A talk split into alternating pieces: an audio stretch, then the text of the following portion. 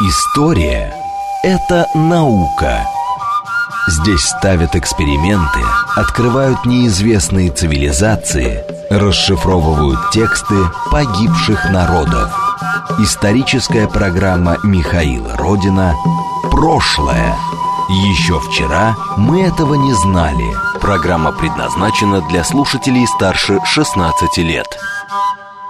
Добрый день, это программа «Прошлое», радиоверсия журнала «Прошлое.ком». Меня зовут Михаил Родин, мы здесь рассказываем новости исторической науки, исторических проектов, музейные проекты и так далее. Освещаем, в общем, а, всю историческую жизнь а, нашей страны, и не только нашей.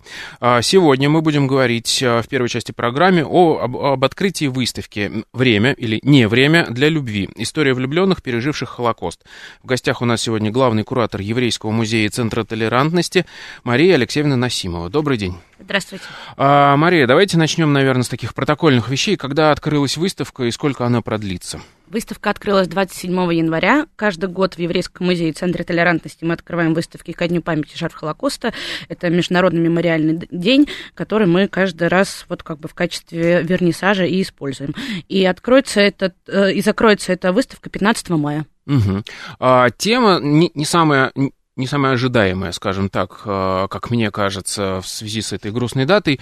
Э, что значит время для любви? Или не время для любви? Название такое со слэшем, с, да? Со скобочками. Э, да. А, ну, на самом деле, мы в Еврейском музее 7 лет. 7 лет мы говорим о Холокосте в разных, с разных ракурсов, о разных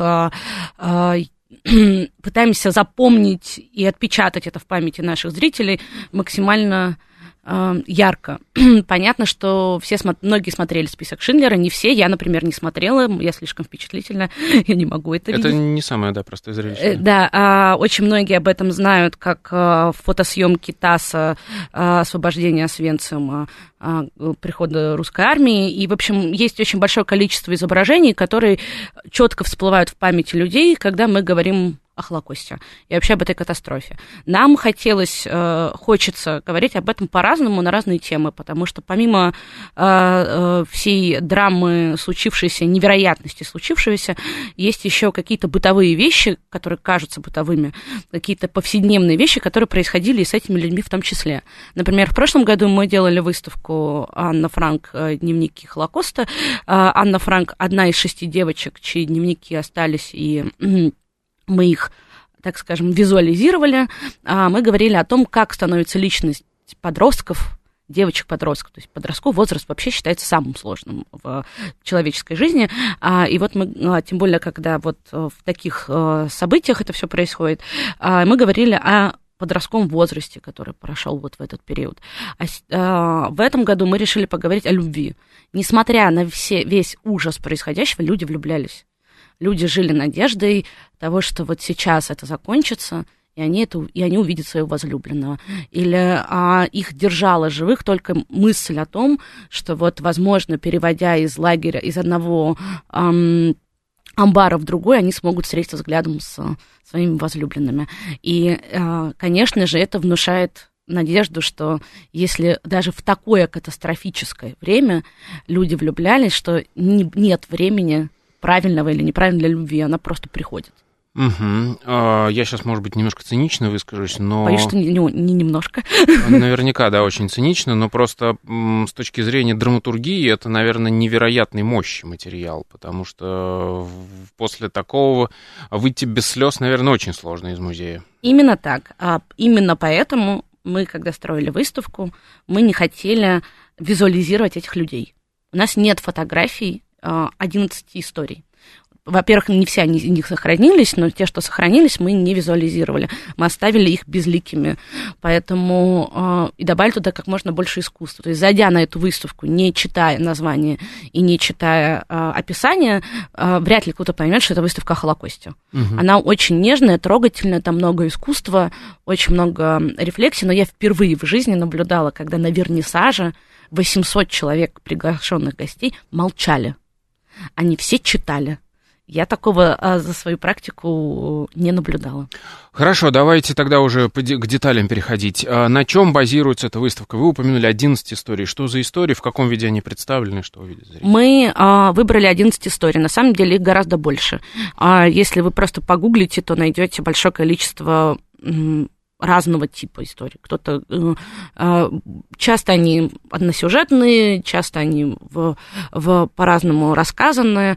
Но вот Нью-Йорк Таймс недавно выпустил потрясающую историю про а, пару, которые нашли друг друга спустя 72 года. Вот они влюбились э, в Освенциме, нашли друг друга, и сейчас очень хорошие друзья. А, в общем, есть разные сюжеты, историй много, действительно люди об этом говорят, что на мой взгляд, хорошо. А мы выбрали 11. Их мы выбрали, исходя из того, что это все 11 мемуаров, это все 11 опубликованных книг. Художественной литературой их назвать сложно, потому что это больше напоминает дневниковые записи, но тем не менее это как бы книги, которые существуют в основном на английском языке. Насколько мне известно, еще ни одна из них а, не была опубликована на русском. А, может быть, теперь будет, надеюсь. А, они разносюжетные, у них э, разные Э, концы. Важно, что объединяет все из этих пар выжили. А, и они довольно мощные в, своем, в своих деталях. И мы, рассказывая о них, мы разбили все эти 11 книг на цитаты. И именно цитаты, то есть на входе зрителю выдается буклетик, в котором есть краткое содержание э, э, истории, но все истории разбиты, расщеплены на цитаты, которые висят по стенам. Э, и проходя через всю выставку, надо сказать, что это очень длинный коридор, 60 метров, такой вот, где-то там есть конец. А между произведениями искусства висят цитаты на стенах в виде таких скажем, газетных отрывков, наклеенных на стены, маленькие А4 листочки, и люди их читают. То есть по пунктирам через всю выставку можно отследить, где чья история, и как-то ее прочувствовать. А, напряжение в воздухе стоит сильно, при том, что мы хотели максимально уйти от сложной, тяжелой визуализации. Выставка получилась очень нежной. Угу.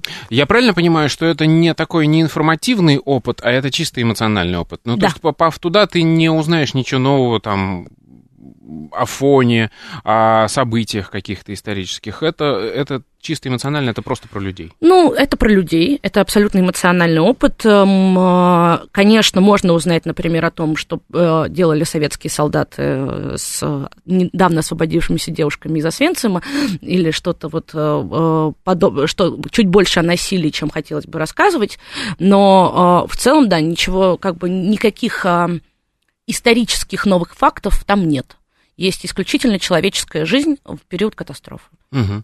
А вы упомянули искусство, с которым, я так понимаю, как бы смешано, что ли, все эти истории. Что это за искусство, как оно представлено и как выбиралось? А, на каждую пару мы подобрали пару из произведений искусства, которые должны между собой резонировать. Где-то это люди направлены лицом друг к другу и готовы сближаться, где-то происходит какое-то отторж... Э, э, отторжение, где-то это полное слияние двух людей, которые готовы ради друг друга победить э, нацистов, выйти из лагерей и ни в коем случае не дать никому умереть. Ну, а, в одной из историй девушка шесть раз убирала имя своего возлюбленного из списка идущих в, в камеру, собственно. А как у нее у это нее получалось? Она, она была вынужденной любовницей э, одного из э, ну, держащих их на, угу. офицеров, офицеров, да, да офицеров, угу. простите, да. Она была вынужденной любовницей, и у нее был доступ к спискам, и она убирала каждый раз его имя, когда видела, что он идет, что его отведут. Ага. А, в общем, были разные трагические, они всегда трагические истории. И мы, да, и мы, конечно же, пытались максимально подобрать такую пару а, произведений, которая бы отражала суть этой истории только от одного взгляда. А это все современное искусство. Самое раннее произведение, если не ошибаюсь, 85 -го года. А, большинство художников израильтяне все художники, которые говорят на эту тему, естественно, имеют какие-то еврейские корни, чаще всего, но в целом это, э, Холокост и тема катастрофы и памяти – это такая пронизывающая линия их, их творчества. Например, Кристиан Болтанский или Мирослав Балка, э, Микаль Ромнер – это такие большие имена современного э, мира, которые действительно эту тему часто, на эту тему часто разговаривают. Поэтому нам, мы, все художники живы, поэтому мы со всеми с ними общались и обсуждали, как они считают не придумали ли мы их связи вот с той или иной историей, и они как бы нам повезло, что, в общем-то, мы всегда попадали в точку. Угу. То есть это просто такое эмоциональное эм, образное отражение истории. Да, как, да, каждая да. там картина да. или метафора, что там. Что метафора. Да, метафора. Угу. А, хорошо. А, как-то есть какое-то распределение, география, скажем так, и время. То есть это только про Освенцим или вообще про Холокост? Нет, это вообще про Холокост. Там есть и Беркинау, а, там есть и а, другие польские лагеря. Там, там довольно много, много лагерей. В принципе, у нас была идея а, построить географию и показать, что откуда, как люди там, угу. откуда они пришли откуда они пришли, с кем они встретились и вообще как бы как у них строился, как строился их маршрут, где они, например, кто-то эмигрировал в Мельбурн в итоге. Угу. Ну, как бы, в общем, большая история. У нас была такая идея, это все как-то э, продемонстрировать в виде карт.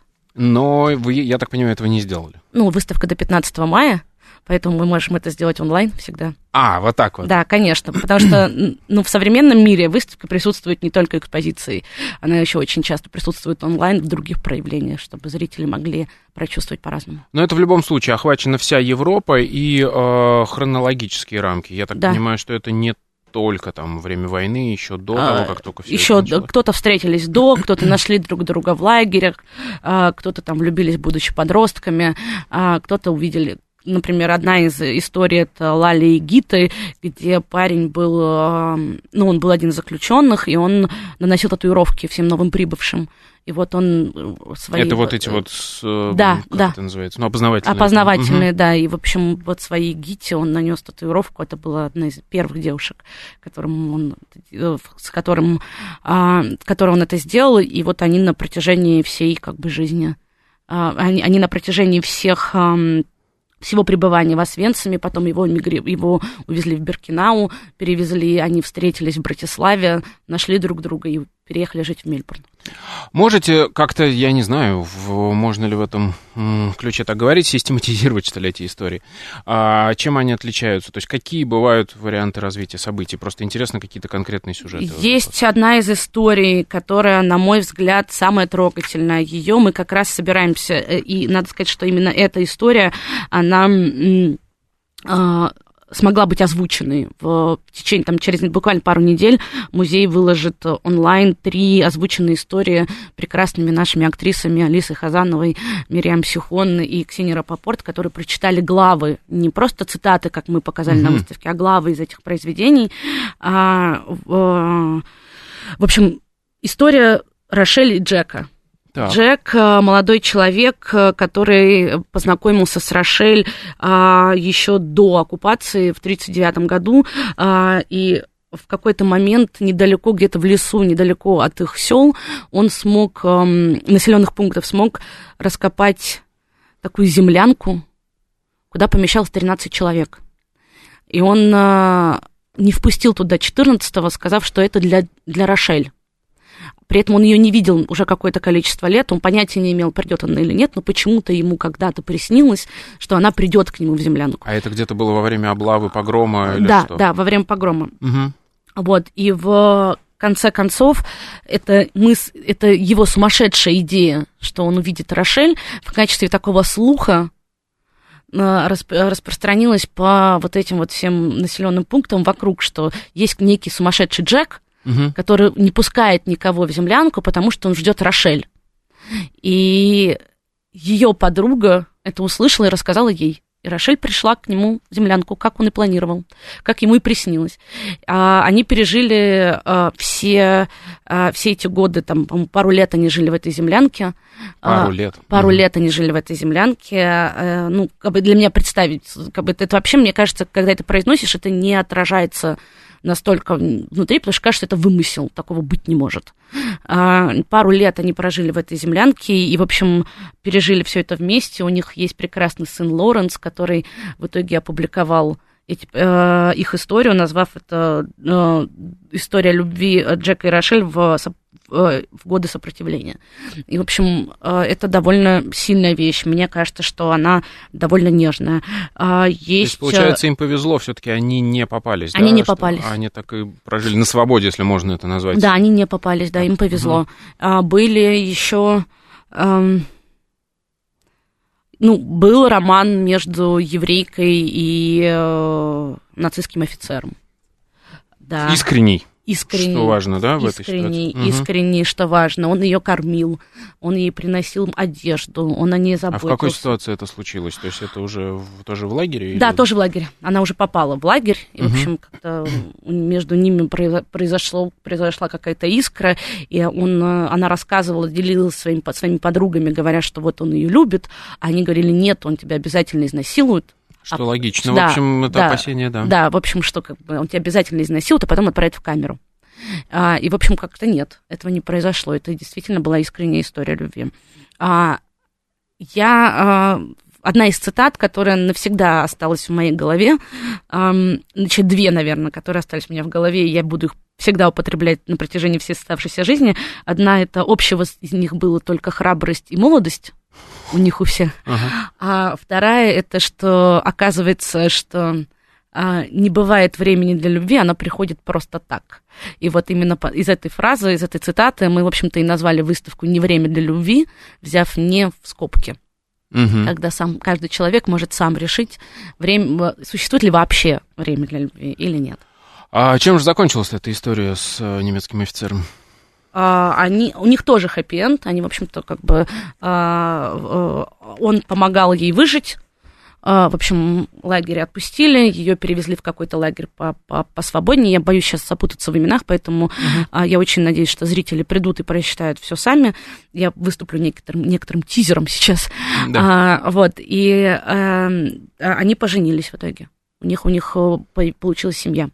Mm, так э, немецкий нацистский офицер после войны, надо думать, что... Ну, они все сбежали из Европы, поэтому... А, вот так вот. То есть где-нибудь в Аргентине, как это водится по Ну, в Аргентине, в Штатах, да, где-то они, где-то они, где-то они спрятались. Угу. Хорошо, а, но а ситуации конкретно лагерные, просто, честно говоря опять же, сейчас я цинично смотрю на всю эту историю, очень сложно мне представить, как может э, возникнуть любовь в лагере, в том смысле, что там люди даже друг друга не видят толком. Как это? Ну, во-первых, почти все заключенные работают же в этих лагерях, угу. поэтому они пересекаются на службе, так скажем. Кто-то сортирует э, конфискованную одежду, конфискованные вещи, кто-то ставит татуировки, а, кто-то готовит еду, потому что как бы, все же заключенные сами и были рабами и работали для того, чтобы убивали их же. Да. Вот, поэтому а, какие-то короткие встречи у них бывали. Понятно, что они не видели друг друга каждый день, они не, прят... они не жили в одних амбарах, мужчин, мужские и женские амбары были разные, а, но в целом как бы это, это было возможно. И, это, как бы, и вот сама мысль о том, что они могут где-то пересечься, заставляла этих людей угу. как бы доживать свой день, просыпаться утром и идти дальше. И Может... помогать спасать друг друга. А есть какие-то конкретные истории про людей, которые именно смогли вырваться из, э, из лагеря и потом... А, есть история... А, я понимаю, что вы меня допрашиваете, чтобы я рассказал все сюжеты, но мне Нет, очень хочется, чтобы люди мне как пришли... раз хотелось какие-то типичные. Э, чтобы ну, люди пришли выставку, на выставку и прочитали их до кон... сами, но а, надо сказать, что есть история, где люди смогли сбежать из маленького Даже так? Да, угу. люди смогли сбежать. Они не сбежали вдвоем, они сбежали группой, а, очень сильно а, ранившись э, и пробежав там почти, ну, как бы, на, кто-то из их товарищей умер по пути, но есть, есть разные сюжеты, именно поэтому мы выбрали те истории, которые не максимально друг на друга похожи, э, и чтобы они показались, как бы, чтобы показали, ну, опять это будет звучать тоже цинично, но весь спектр возможных как бы да. ужасов э, душевных переживаний, которые люди переживают. В этом смысле я для себя отметил, что лично мне, например, нравится то, что вы не ограничиваетесь э, каким-то замкнутым кругом, скажем так, что есть межнациональные отношения, что есть сложные с моральной точки зрения, как я понимаю, отношения и так далее. То есть как вы говорите, спектр широкий. Спектр вариант. широкий, да, потому что как не бывает времени для любви. Хорошо, вы упомянули про аудиозаписи, которые да. делаете, я так понимаю, уже по ходу выставки. То они есть... уже сделаны, они скоро они будут выпущены, да. А как это будет представлено? Это можно будет послушать на выставке или просто Это может быть послушать только онлайн. Подкасты, еще что-то. Только онлайн. А, я, у музея довольно сильные социальные сети, в которых довольно большое количество подписчиков, и многие наши события как бы там распространяются. Мы собираемся выложить три, подписан... три записанные истории. Одна из них как раз Джек и Рошель про землянку, про то, как он ее ждал. Угу. Вот, а, который мы нам а, благородно помогли наши любимые друзья актеры записать. Вот, это будет, я думаю, что уже совсем ближайшие дни как бы выпущено. Мы планировали спустя неделю после открытия, вот сегодня неделя. А и в этом смысле мне нравится, то есть выставка, она не просто открылась, да, и существует, она как-то живет, развивается, появляются да. какие-то новые артефакты, и то есть вы работаете, дорабатываете, докручиваете. Мы, мы, мы, мы все, понимаете, а, выставка, как бы в чем проблема экспозиции, на мой взгляд? Нельзя впихнуть невпихуемое. Ну, то есть, как бы показать все, что мы хотели сказать, в одном пространстве практически невозможно. Более того, что по моему опыту зритель не воспринимает более какого-то количества экспонатов. То есть дальше вот есть какой-то зритель не ну, готов да, фокусироваться ча- больше часа. Особенно в такой тяжелой теме. Не, не готов фокусироваться больше часа. Поэтому а во время поиска материалов мы нашли гораздо больше, чем мы можем показать.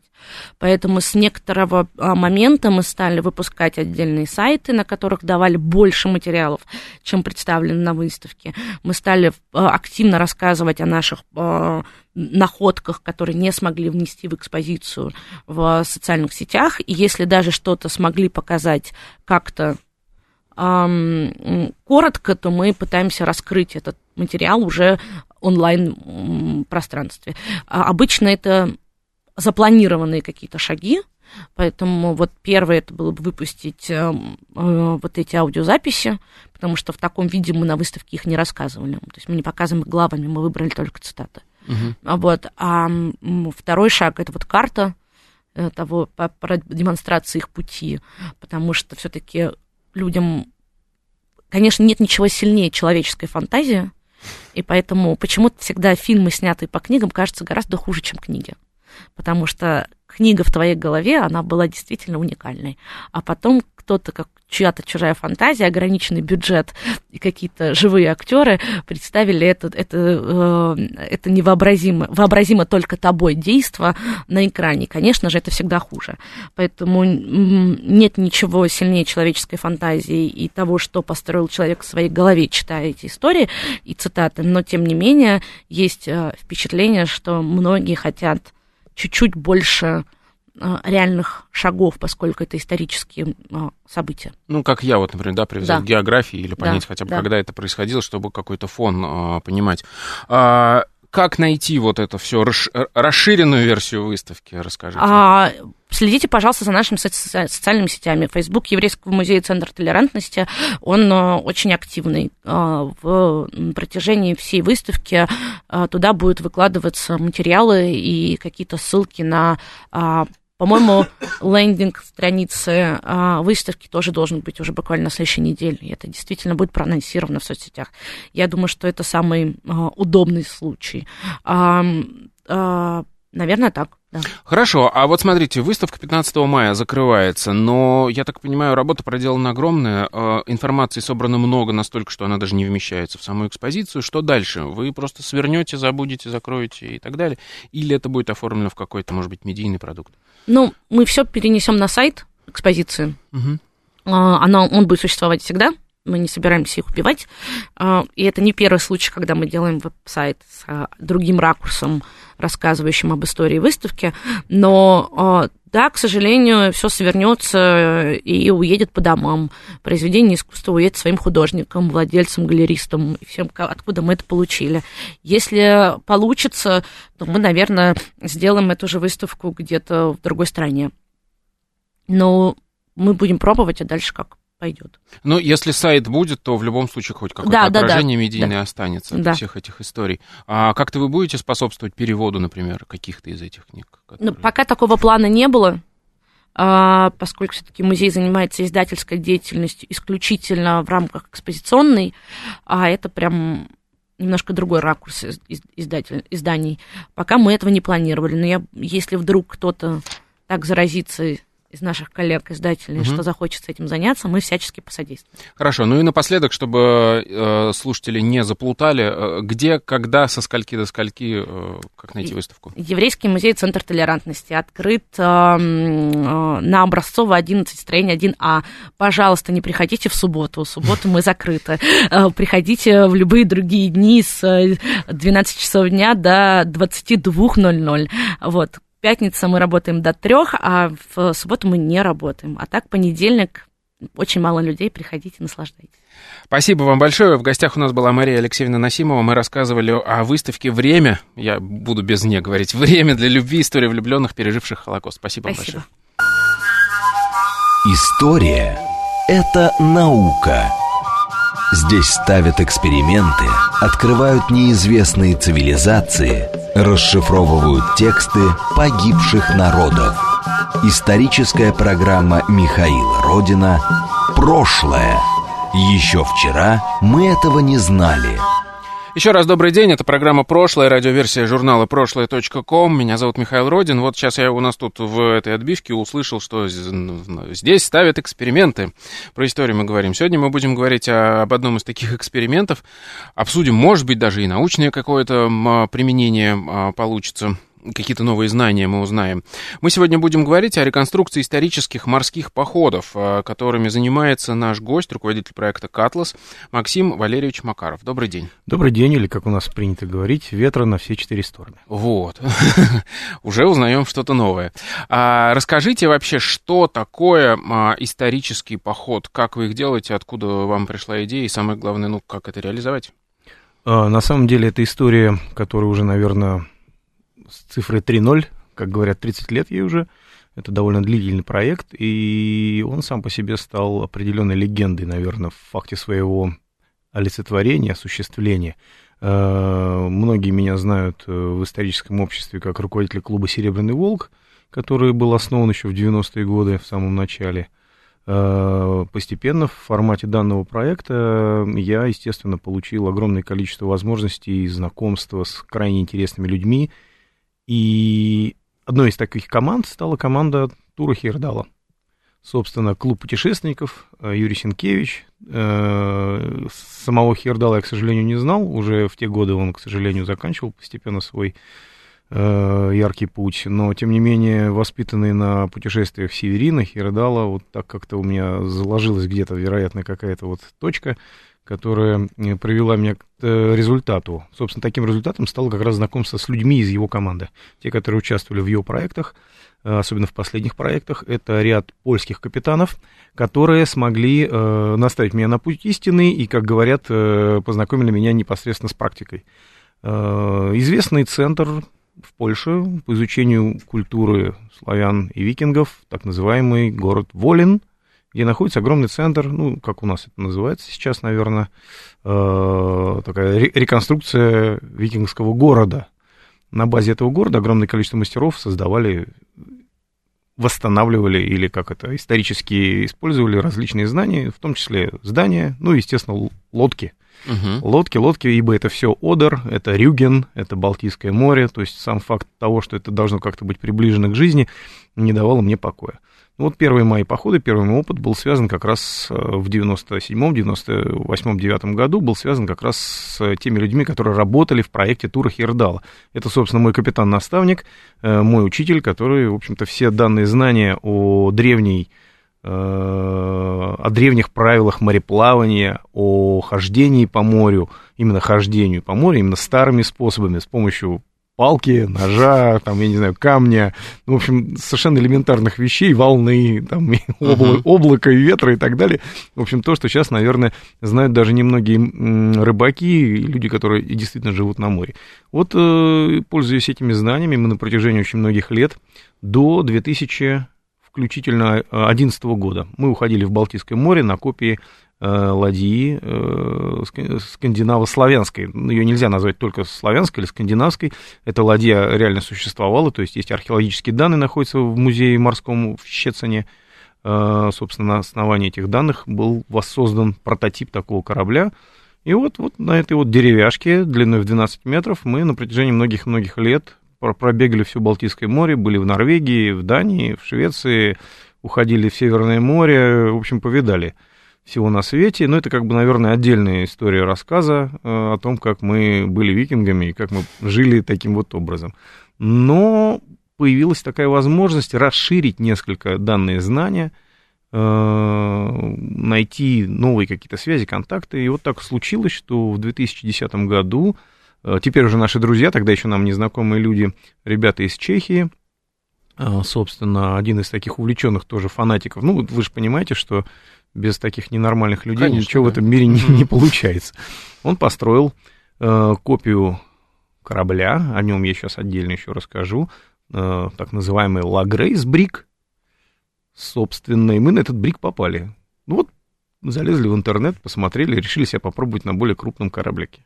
Что это за корабль, какого времени? И что он а, копирует? Это, это, это копия тоже, собственно, копия исторического корабля, созданного, воссозданного, правильнее, наверное, сказать, по чертежам известного адмирала Федерика Чапмана, известный конструктор морской, который в 18 веке, э, собственно, создал целую теорию строительства кораблей, то есть вывел именно способ строительства кораблей на некую научную базу. То есть раньше это был эмпирический опыт, подошло, не подошло, утонули, не утонули. Собственно, как это произошло, например, с великим кораблем Васа, который утонул через 30 минут, как только вышел от берегов Стокгольмской пристани. Э, собственно, строили, как построили, так построили. Ветер подул, корабль утонул. А вот Федерик Чапман был одним из тех адмиралов, который к э, постройке корабля при, э, так сказать, приспособил все математические знания эпохи того э, периода, всех знаний и, собственно, э, создал всю теорию э, кораблестроения. Вот на базе этих чертежей был воссоздан корабль «Ла Грейс». Э, мы не знали его историю, просто сам по себе это исторический парусник. Соответственно, исторический парусник, и пользоваться этим историческим парусником приходится в реалиях истории. То есть этот парусник начала XVIII века, э, но исторически Лагрейс, как выяснили мы чуть позже, это действительно исторический парусник, существовавший, который был построен одним авантюристом из Богемии, звали его Августин Херман. А, отважный, довольно авантюрный товарищ, который не только успел побывать на службе у голландской Остинской компании, послужить англичанам, побыть капером, потом побыть пиратом, так он еще и основал, а, являлся и является на, на, на нынешний день одним из основателей э, Мэриленда в Америке. То есть он как бы отец-основатель. Угу. Ну, такой вот интересный человек, судьба которого побросал и покидал во все э, тяжкие и не тяжкие. На самом деле у него был корабль, который так и назывался, Ла Грейс. То есть, например, для современной э, Чехии этот корабль действительно легенда, самая настоящая. И вот они попытались эту легенду свою воплотить в такую вот историю. Сейчас, на данный момент, я уже являюсь капитаном, вторым капитаном этого корабля, развиваю вот этот интересный проект «Котлас», которому, собственно, один год всего лишь навсего. Э, это проект исторических морских походов, не путешествий, походов. Мы категорически отмахиваемся от всевозможного туризма, э, потому что очень хочется нести информацию, очень хочется давать людям возможность осуществить те детские, подчас, наверное, мечты или раскрыть новый какой-то горизонт знаний, сделать именно морские путешествия подобного формата доступными. Ведь это очень прекрасно, очень красиво. А можно поподробнее про сам корабль? Насколько я понимаю, а, там с э, легкими допущениями, которые требует современное законодательство, вроде там обязательного какого-то там двигателя, а, который должен быть для вхождения в порт.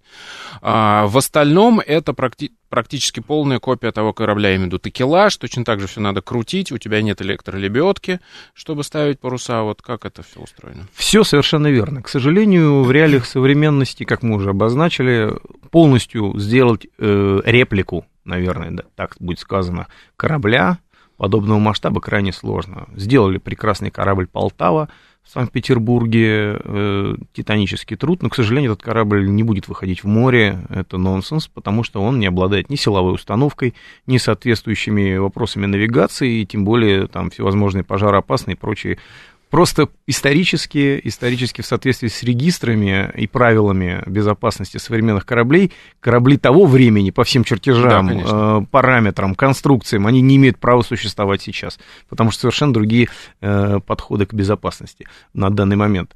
Э, поэтому, собственно, это очень сложно именно сделать у нас. Поэтому, слава богу, у нас вот есть такие связи с европейцами, у них есть отдельный реестр для исторических кораблей, я думаю, они точно так же говорят, ну, какие-то есть сумасшедшие, которые скажут, ну и бог с вами, катайтесь. У них очень, много, очень большой флот исторических кораблей, поэтому мы, используя данный опыт, постарались в такой корабль влить свои силы. Это действительно реплика, э, это действительно реконструкторский корабль, он деревянный, все снасти, все процессы, которые происходят на корабле, требуют действительно погружения человека в прошлое. Э, работы, э, системы взаимоотношений между моряками, все начинает Говорим строиться правильно. Да. Угу. Вот, то есть это настоящая машина времени, которая жива, работает и существует. Безусловно, там есть и компас, и электронные системы, и рация, навигация, и двигатель, без этого никак нельзя. Ну, мы должны, к сожалению, как сейчас, наверное, сказали бы многие моряки, маскироваться. Угу. А вы усугубляете эту ситуацию, насколько я понимаю, тем, что ваши походы происходят еще и в исторической одежде. Ну, вы поймите, душевную боль любого реконструктора нам же не интересно просто, как говорят, играть в эту игру. Нам нужно прям утонуть, погрузиться в нее, ощутить э, холод э, зимы, побегать на самодельных лыжах и поездить верхом на исторических седлах, понять, как копье попадает в тебя. В общем, вся наша болезнь реконструкторов заключается в том, что мы все стремимся к реальности. Да. Этой реальности, которую сейчас уже очень тяжело нам достичь, но через, опять же, вот эти вот, наверное, фильтры корабля, э, стихии, э, попытки самоопределиться именно в каком-то вот этом историческом аспекте приводят нас, реконструкторов, к таким вот экспериментам. Да, мы ходим все в одежде, да, мы пытаемся восстанавливать старые Э, системы, старые правила, даже иногда приметы какие-то. Они выглядят сейчас несколько дурноватыми, конечно, подчас, но э, вот есть прекрасный, как говорится, объем информации, голландский, немецкий, шведский, русский флот, собственно, э, к которому мы так тянемся сейчас активно, это все объект наших постоянных знаний и изучения. Ну, я видел, да, ужасные фотографии. Ну, так, для меня, я человек тепличный. А, одного нашего общего знакомого, который стоит на вахте под дождем проливным ночью в шерстяной какой-то дурацкой хламиде, который, я уверен, промокла тут же. Э, но никуда не денешься, должен стоять всю вахту. Вот об этом расскажите. Что за люди туда попадают? Может ли попасть туда человек с улицы? И что его там ждет в смысле вот этого погружения Конечно же, когда мы этот проект открыли, естественно, первая была идея сделать этот проект реконструкторским. Но обсуждая и видя интерес людей, реально живой интерес, ведь реконструкторы стали сейчас на данный момент некой такой, ну, может быть, даже подчас закрытой кастой, э, и не каждый человек туда, ну, представляете, надо что-то сделать такое, что прям сшить какую-то мега историческую одежду, это надо все найти, это нужно соединить несоединяемые абсолютно uh-huh. элементы и узнать, почитать. Немногие люди вообще на самом деле обладают такими глубокими возможностями, тем более познаниями в истории. Как у нас говорят, не нытьем, так катанием, но я считаю, что это одна из тех дверей, где можно также изучать историю. Так вот, да, мы решили, что это не только реконструкторский проект, и уже доказали сами себе, что к этому проекту может подключиться совершенно любой, не то что далекий от истории человека, а далекий катастрофически мы смело, как я говорю, продаем идею, мы ваши мечты сделаем реальностью. Вот это, в принципе, наверное, тот ключик золотой, который приводит к нам совершенно авантюрных людей, совершенно разных, э, от студентов до людей, которые уже в этой жизни постигли все, познали, опытных, старых, со своими уже внуками, они приходят и прям рушатся в своих пониманиях той жизни, которая была тогда и какая есть сейчас. Но это ты на несколько недель становишься членом команды. Соответственно, что тебя ждет в смысле режима, работы, что ты должен будешь делать, как ты должен Мы жить? стараемся в реалиях э, морских традиций не просто человека заставить что-то делать, в этом нет ни педагогического, ни физического интереса, а именно постараться сделать так, чтобы человеку было интересно все это делать. Понятно, что, как у нас принято говорить, как говорил мой старый учитель-капитан, говорит, корабль не для людей. Постольку, поскольку моряки это не люди, э, моряки меня поймут в этом вопросе. Часть корабля? Не просто часть корабля, это люди, которые ну, ушли от берега, то есть они между небом и землей. Вода это не небо и не земля, то есть они и не на дне, и на небесах, то есть они ни, ни в какую из сущностей человеческих не попали еще. Поэтому вот эти вот Э, люди не для людей, как говорят корабль, это во-первых. А во-вторых, есть совершенно практическая э, сторона этого, этой фразы.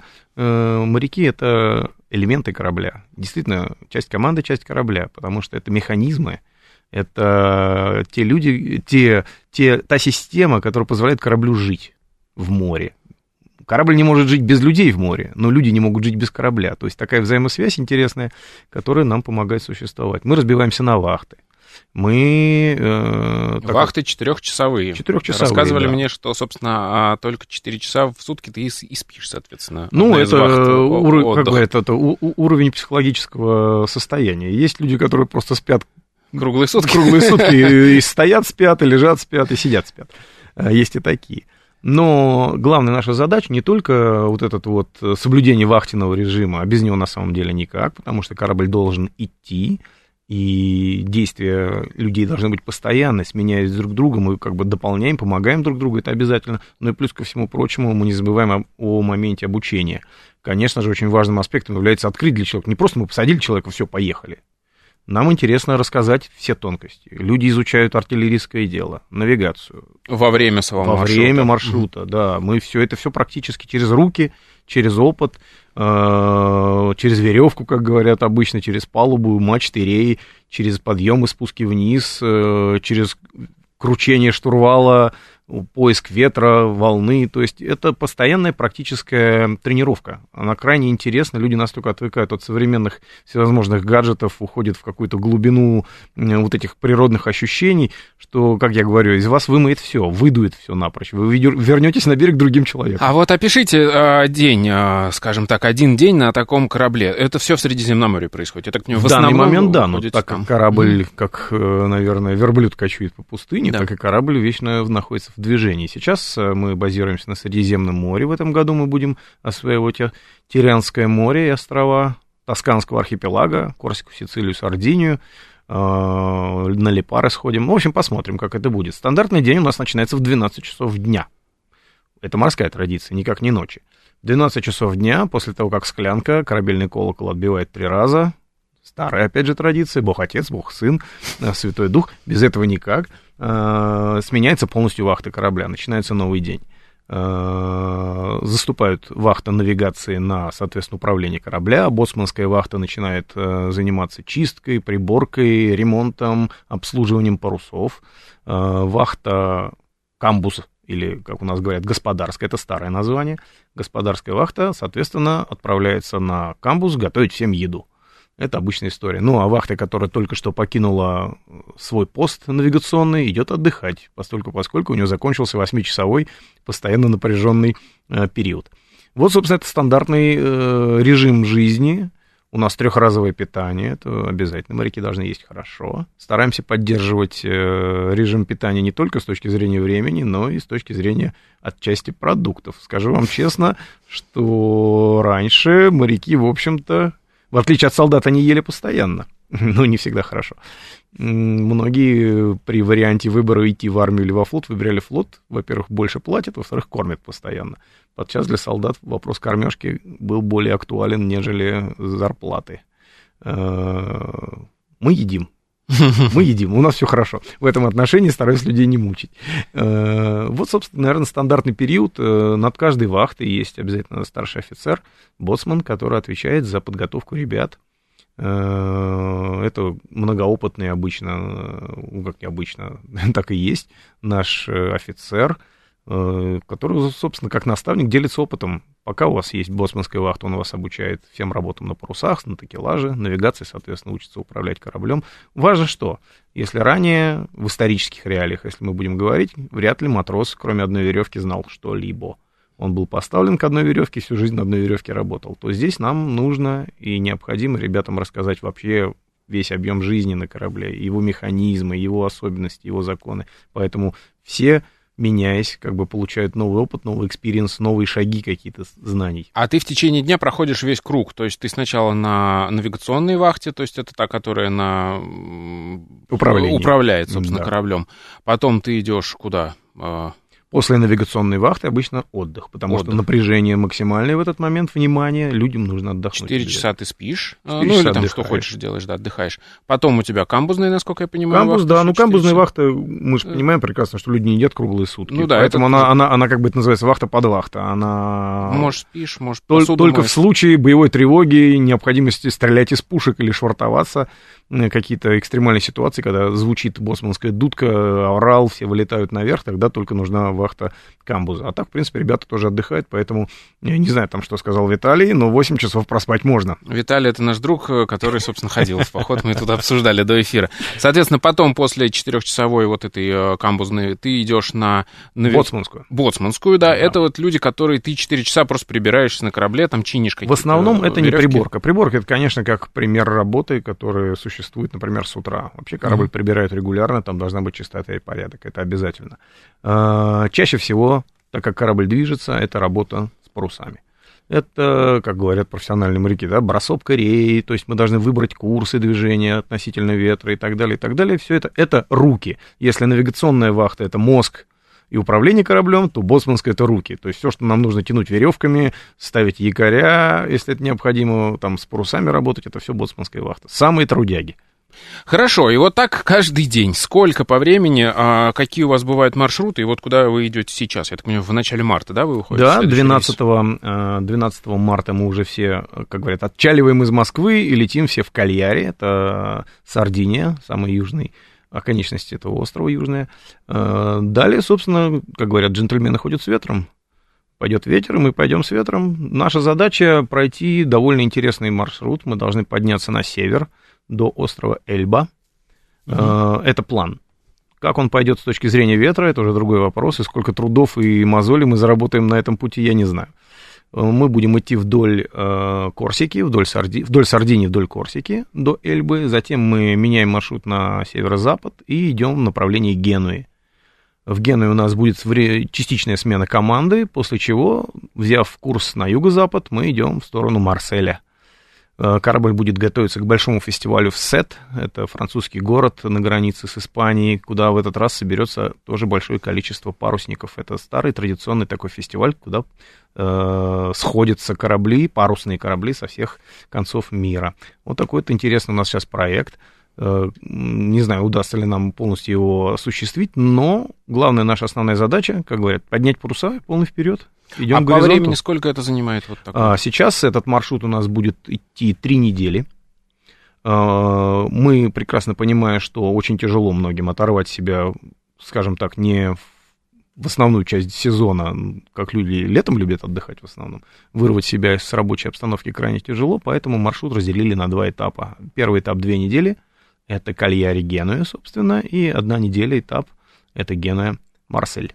И к вам, я так понимаю, записаться, вы уже это упоминали, можете сейчас рассказать, а, может любой человек там как-то Это очень-очень-очень важный момент всего нашего, наверное, образования, всей нашей истории, завязанной на корабле. Мы абсолютно доступны всем, каждому э, мальчишкам, девчонкам, взрослым э, людям в возрасте совсем, э, всем, кто чувствует в себе авантюрный дух, к нам можно присоединиться. Это очень просто. Каждый вторник у нас проходят занятия. Занимаемся мы в нашей школе бесплатной, между прочим. Э, Занимаемся на, по адресу Плющиха 9А. Это, собственно, самый центр Москвы, недалеко от МИДа. Потеряться сложно. Э, Есть огромное количество наших э, информационных страниц э, ВКонтакте, в Инстаграме, ну, сейчас в Фейсбуке, сейчас без этого вообще никак. Называемся мы Котлас, я еще раз повторю. Я думаю, что нас вполне можно найти по этим координатам Пишется латиница, да. латиницы. Ну, я думаю, что там... А, хорошо, и что дальше? Ну, я так понимаю, что это же развитие, да, по сравнению с предыдущим этапом, когда вы говорили про викингские корабли, еще что-то, теперь это более сложная, даже просто вот это вся... Объемные, я бы даже сказал. А, да, работа. Что дальше? Как вы видите себе это развитие этого проекта? Ну, во-первых, э, у нас несколько таких интересных э, направлений.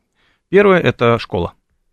Школа, именно школа доступная, легкая, потому что мы все прекрасно понимаем, что либо у нас сейчас вариант идти в яхтенную школу, и, ну, как бы она коммерческая, угу. мы понимаем эту ситуацию абсолютно, либо идти в профессиональные Макаровку, в Нахимовку и так далее и тому подобное. То есть, ну, не каждому это нужно, в принципе.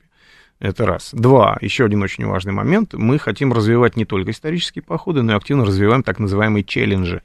Э, отличие от исторических походов в том, что, скажем так, более смягченная ситуация. Не нужно делать исторические костюмы, люди просто едут туда. Угу. Плюс ко всему этому, так как мы все историки сумасшедшие, ненормальные, э, у нас есть большое количество очень замечательных участников похода, профессиональных историков, археологов, которые проводят всевозможные экскурсии, лекции, рассказывают об истории моря, о том, что мы видим с берега, ведь то, что мы видим от берега, это совсем по-другому выглядит. Плюс э, заброшенные, закрытые острова, куда не попадет никто. У нас это есть возможность. Ну и, наверное, третий маршрут, это вот опять же популяризация э, старых традиционных способов мореплавания. Угу. А как-то в результате ваших походов, те же самые историки, которые там бывают, они что-то новое узнают для себя? Ну, когда ты на практике окунулся и потянул веревку, ты, ну, мне кажется, я, наверное, события. Я себя не обману в этом вопросе, потому что я тоже историк. Для меня очень много что открылось э, в результате именно такого практического подхода к вопросу. А во-вторых, э, думаю, что да, категорически да, потому что жизнь преображается совершенно другими красками, совершенно другим ощущением. Отлично. Спасибо вам большое. В гостях у нас был Максим Макаров, руководитель проекта «Котлас». Э, это была программа «Прошлое». Меня зовут Михаил Родин. До новых встреч. Пока.